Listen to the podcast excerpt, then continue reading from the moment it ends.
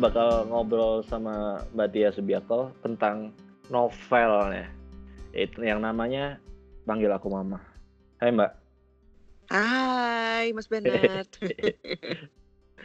Jadi ini kan nggak tahu ya apa emang lu lagi gabut di uh, di di era-era pandemi ini makanya lahir novel itu atau gimana sih Mbak? Kok lu akhirnya kepikiran sedangkan lu kan komposer. Terus lu tiba-tiba Hmm. bikin novel, apa yang lu apa pengen sampein di novel lu itu? Oh, oke. Jadi, eee, sebenarnya novel ini berawal dari skenario. Kebetulan tuh tahun 2019 lalu aku menikah dengan seorang sutradara bernama Agil Syahriar. Eee, dia itu dulu aktor. Kalau mungkin zaman mamanya Mas Bernard mungkin paham kali. Kalau Aci gitu, Aku Cinta Indonesia ya, Bo, dia jadi Kak Amir gitu ya. Kak Iya Amir iya. gitu kan. Terus udah gitu, eee, dia jadi main di Lupus, jadi Boim gitu-gitu yang, eee, kemudian membawa beliau kepada ketertarikannya di dunia perfilman yang lebih gitu ya, eee, menjadi kru gitu, eee, lebih dari sekedar cuman tampil di depan kamera gitu. Dengan gigihnya ya beliau menjadi director, eee, direktur iklan, cuman memang kesempatan untuk meramu suatu film memang masih belum. Nah, sebenarnya ini tuh aku untuk persiapan aja. Jadi aku bikin skenario karena aku tahu banget gitu, eee, penulis skenario harganya pasti mahal banget. Paling mentok itu Rp100.000.000 Wow. untuk satu skenario dan kemudian, mmm, ya karena kita pada waktu itu juga baru married, terus udah gitu aku juga ingin, apa ya, ingin membantu, eee, untuk mempercepat kesempatan itu untuk suamiku. Jadi akhirnya aku berinisiatif menulis skenario awalnya. Jadi ini Oke. skenario awalnya. Jad aku nulis itu di minggu ke-3 bulan Januari. Tapi sorry, tapi aku masih masih bikin musik film. Jadi pada waktu itu juga masih ada musik film yang jalan. Itu kan waktu itu Januari setelah aku bikin musik film untuk Habibie Ainun 3 ya. Mhm. Eee, itu kalau nggak salah baru rilis tuh, eee, Desember. Nah, eee, aku bikin skenario di Januari minggu ke-4 udah jadi, eee, kan minggu ke-3, minggu ke-4 udah jadi, kemudian aku memang harus mengadakan workshop di Semarang, aku berangkat naik kereta, aku tukar nama tokohnya, aku baca lagi baca lagi dan baca lagi. Udah nih, aku udah kebayang, oke, this is perfect gitu buat aku ya. Akhirnya aku tulis di laptop yang tadinya di minggu ke-3 Januari itu aku nulisnya di handphone. Lu nulis skenario di handphone? Iya, nulis skenario di handphone. Wow, gila.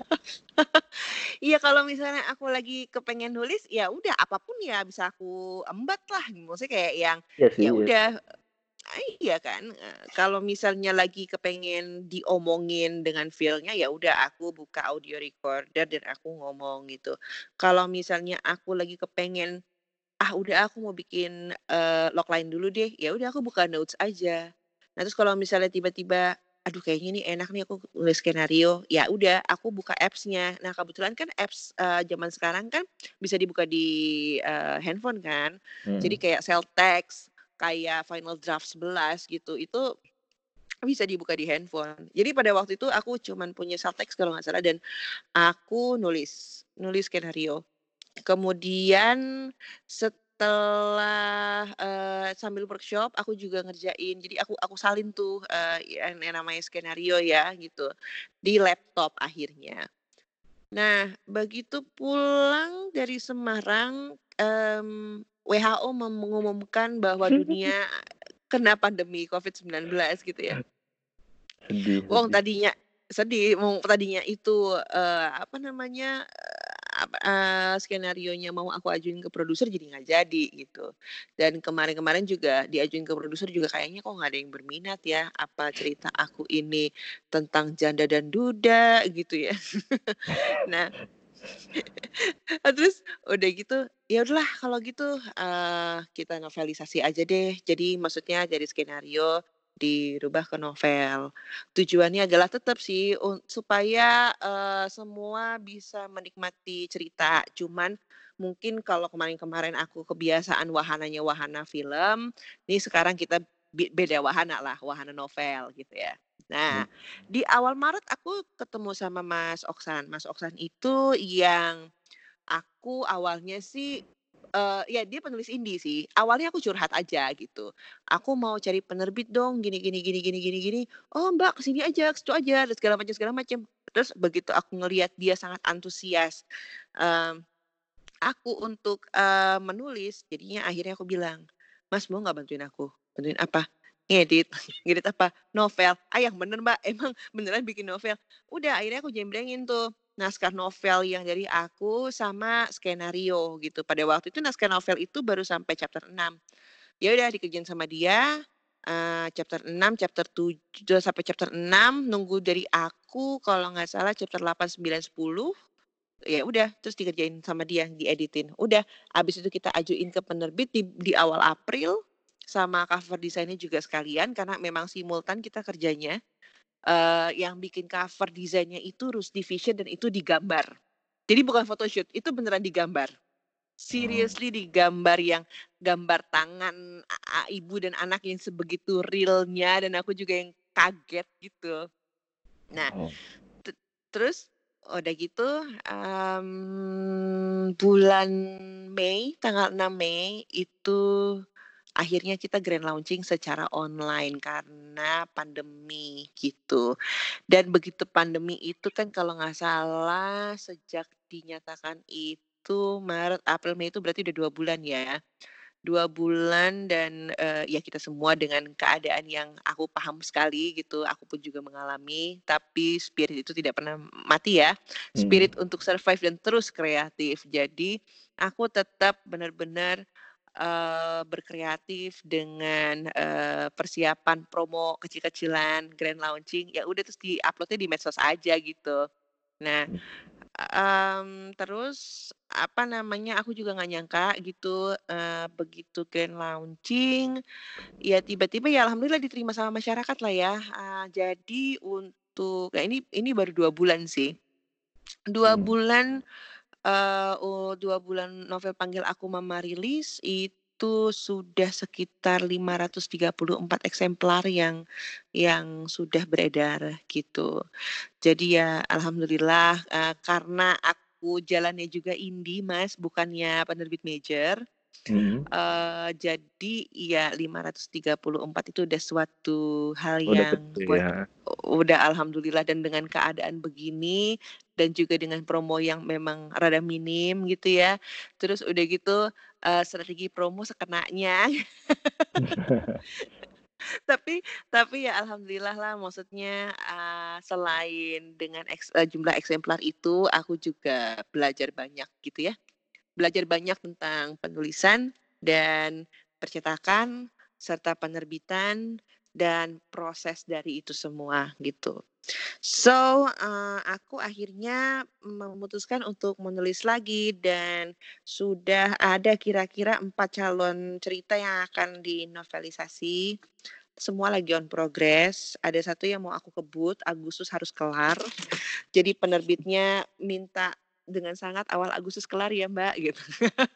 Wow. Gitu. Ya ada 1 judul, nanti pasti aku akan ka akan kasih tahu dan pasti kita akan ngobrol-ngobrol lagi dong di Yap podcast-nya Mas yap yap. Bernard, gitu. Anyway Mbak, ini novel pertama atau gimana? Ini novel pertama. Wow. Terus langsung bikin Iya. 4 lagi gitu? Langsung nagih Iya. gitu? Wow, Iya. keren, emang susah sih ya, berbakat sih, gimana ya? Sebenarnya, eee, modalnya kalau yang ini memang modal nekat, tapi tetap juga sih menulis dengan sepenuh hati. Jadi waktu pas aku nulis kan, ah, ini di awal skenario ya, Mhm. mmm, nulis Panggil Aku Mama di skenario itu aku bisa sampai nangis, eee, 3, 4 kali. Ada 1 part yang aku nangisnya nggak tahan gitu ya. Eee, dan 1 lagi, apa namanya, eee, aku juga, eee, begitu baca gitu, mau baca Hmm. skenarionya kah atau mau baca novelnya, tetep aja nangis gitu. Oh e iya. Bahkan kalau misalnya mau dijadiin visual pun aku juga udah paham banget gitu, oh ini ini akan ke sini ini akan ke sini, ini close up, ini wide, ini track in, ini track out gitu. Cuman kan, ini kan memang skenario pertama untuk suamiku, jadi kalau kayaknya aku yang ngeluarin treatment, jadi aku aku yang sutradaranya dong.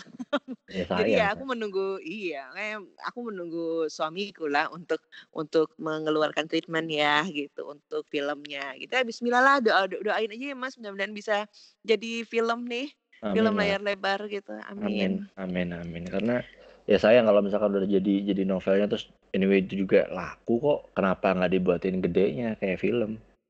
Bi Mhm, iya sih. I iya sih bener, itu itu itu bener banget, maksudnya kayak, eee, yang kocak tuh waktu pas pertama kali aku launching gitu, Mhm. semua orang bertanya "Apa panggil aku mama? Film ya?" "Bukan, ini novel." "Oh gitu," dan semua orang bingung, "Eh ngapain Mbak Tia bikin Nah novel?" sama, Gitu. aku juga nanya tuh, "Ngapain Mbak bikin novel? Emang gabut aja apa gimana?" Ternyata ada misinya sebenarnya. Iya. Nah, eee, memang sih itu bener-bener aku bikin secara organik karena memang aku kan bikinnya kan di handphone ya. Mhm. Nah, tapi memang setelah itu aku belajar banyak Mas, jadi aku sempet ikutan online course. Ikutan online course di, eee, apa, yang ngajar itu kalau nggak salah dosen Michigan State University tentang, eee, penulisan skenario gitu. Jadi, eee, aku belajar banyak di situ, terus udah gitu, eee, di the base dari itu, eee, aku jadi menerapkan di novel-novel yang selanjutnya. Jadi memang aku bikinnya skenario dulu baru nanti aku novelisasi, terus aku ulang lagi feel-nya itu seperti apa gitu.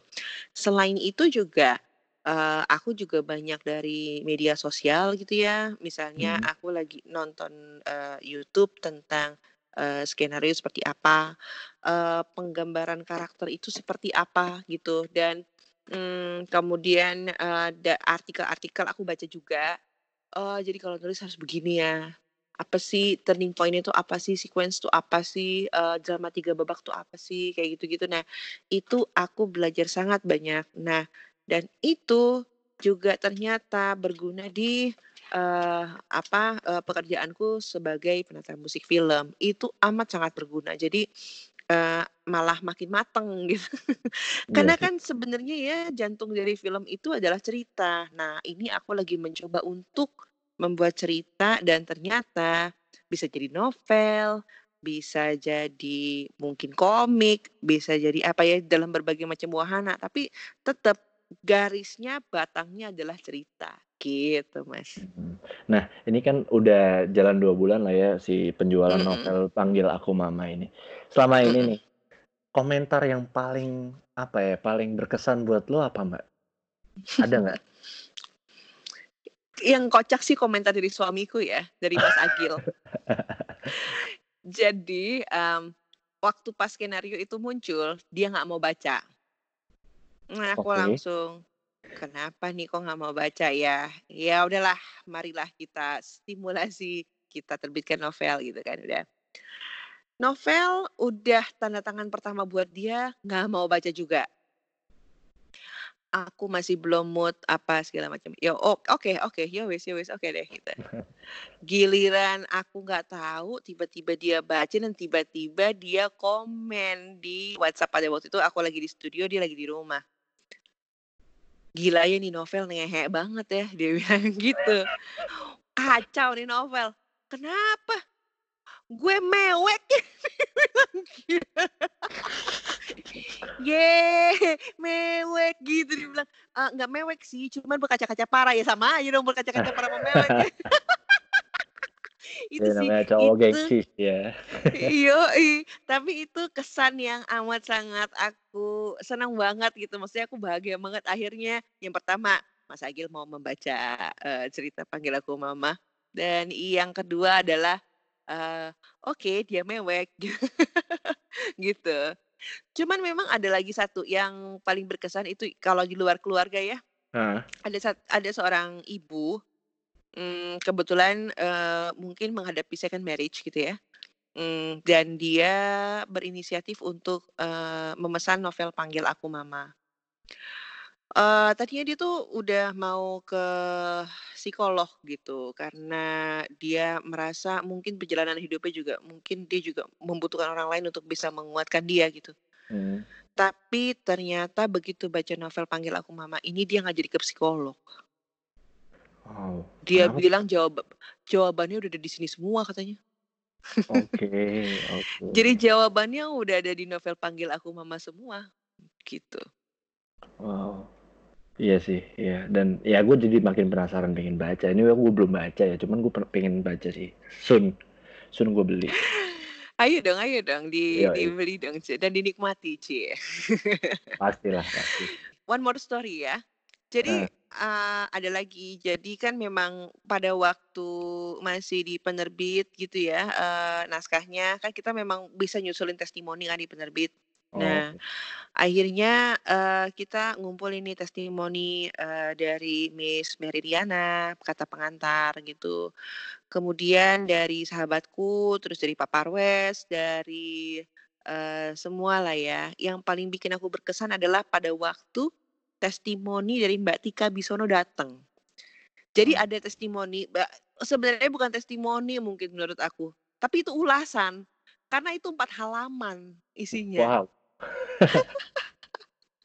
Bener-bener 4 halaman, Mbak Tika tuh memang bikin 4 halaman, tapi aku sangat mengapresiasi itu. Jadi begitu pas dibilang, "Udah jadi nanti dibuang aja apa yang apa yang enggak ini, ya udah dibuang aja kalau kepanjangan." "Enggak, nggak mau, aku masukin aja semuanya di di novel." Akhirnya aku masukin semua, gitu. Nah, jadi Oke. itu lengkap lengkap sekali dengan ulasan psikologi, eee, tentang cerita Panggil Aku Mama. Ternyata memang amat sangat menarik dari sisi psikologisnya tuh, gitu. Padahal itu fiksi ceritanya. Oke, ya tapi Gitu. bisa sangat real ya, banyak yang ini gue baca komennya juga nangislah, apalah, wow wow, saking fik apa, Iya. real ya jadinya meskipun fiksi ya. saking iya, padahal itu fiksi. Eee, ya jadi memang, eee, part-nya adalah 60% fiksi, 40% tuh inspired dari perjalanan hidup sendiri dan juga dari para sahabat, gitu. Wow, keren keren. Nah, ini buat yang pengen baca atau pengen beli, ke mana, Mbak?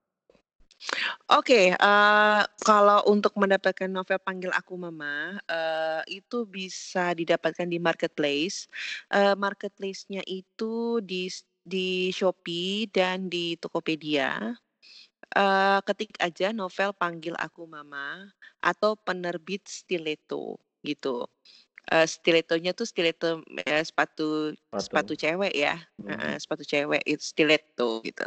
Nah, mmm, memang sih agak lama karena kita itu sistemnya print on demand.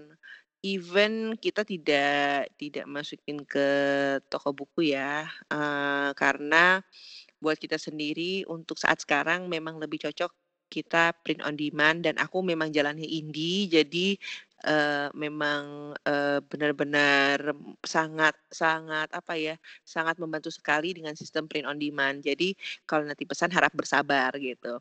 Tapi kalau lebih senang digital kayak, eee, senang e-books gitu atau e-novel gitu ya, itu Mhm. bisa didapatkan di Google Play Books. Eee, Google Play Books-nya itu ketik aja Panggil Aku Mama, kemudian tinggal kalau memang mau coba-coba baca dulu ada free sampel-nya, kalau udah yakin beli, beli, pencet tombol yang bawah. Iya sih, ya nggak usah Gitu. kelamaan lah, nggak usah lihat preview juga langsung aja belilah, ngapain sih pakai sok-sok Ay lihat gratisnya, nggak usah nggak usah. Yoi yoi. Nah, terus kalau misalnya memang masih belum belum apa namanya, sorry, masih belum, eee, percaya juga gitu bahwa Mmm. novel ini emang emang, eee, benar-benar, eee, apa namanya, kalau orang-orang bilang sih banyak yang masuk wishlist, terus banyak juga yang bilang ini wajib punya gitu. Nah, eee, novel ini juga ada ulasannya di Goodreads yang seperti tadi Mas Bernard bilang, Mhm. eee, silahkan dilihat aja di Goodreads, eee, apa namanya, eee, maksudnya itu adalah kesan-kesan para pembaca yang sudah membaca novel Panggil Aku Mama, gitu. Wow wow. Nggak bisa ngomong sih, maksudnya lu tuh udah jago composing musik, sekarang novel juga ketagihan bikin terus terus mau apa lagi mah di sini nggak ngerti. well, selanjutnya sih selanjutnya sih mungkin uh, mau set up sekolah gitu ya. Jadi sekolah musik film. Jadi bagi para musisi-musisi muda yang ingin uh, berkarir di dunia musik film dan ingin mendapatkan pengetahuan ya nanti akan ada sekolahnya dan uh, bismillah ya yang akan mengajar uh, salah satunya adalah saya gitu beserta teman-teman saya gitu. Wow, gokil. Itu kapan rencananya? Um, ini masih dalam setup dalam sebulan ini, sebulan dua bulan ini, uh, mungkin kemungkinan sih di September, uh, sudah mulai sudah mulai ya kira-kira sih di bulan September tahun ini. Cuma masih belum tahu di tanggal berapa exactly-nya. Nanti bisa juga ngikutin Instagram, uh, Sekolah Musik Film. Itu satu, uh, juga bisa ikutin Instagram aku, Su titik Biakto titik Tia underscore Syahriar gitu. Tianya TYA, Subiaktonya Subiakto gitu. Gitu. Wow. Ini juga aku baca reviewnya juga nggak ada yang jelek deh kayaknya. Udahlah beli aja ya buat yang dengerin nggak usah banyak mikir sih kalau ini. iya iya. Ya wes paling itu sih Mbak. Thank you loh Mbak udah mau ngobrol sama aku. Thank you, thank you banget. Thank you banget. Sama-sama. Aku yang terima kasih loh udah dikasih kesempatan sama Mas Bernard untuk bisa ngobrol bareng gitu di podcast. Nah, next kalau misalnya uh, ada waktu lowong gitu, Mas Benar ajak ajarin aku ya gimana caranya berpodcast yang baik Wah. dan benar. anyway, aku ntar malah mau ngajakin sesuatu sih, Mbak. Tapi ntar off the record kalau itu off the record. Oh, Oke. Okay. Siap. Eh, anyway, thank you ya Mbak atas waktunya udah mau ngobrol dari tadi karirnya gimana, sekarang novelnya gimana itu thank you banget, thank you banget. Iya, sama-sama Mas Bernard. Senang juga bisa ngobrol sama Mas Bernard. Moga-moga novelnya makin laku dan makin banyak yang baca, nggak cuman jadi tumpukan doang harus dibaca sih. Gitu. Iya, amin, amin, amin.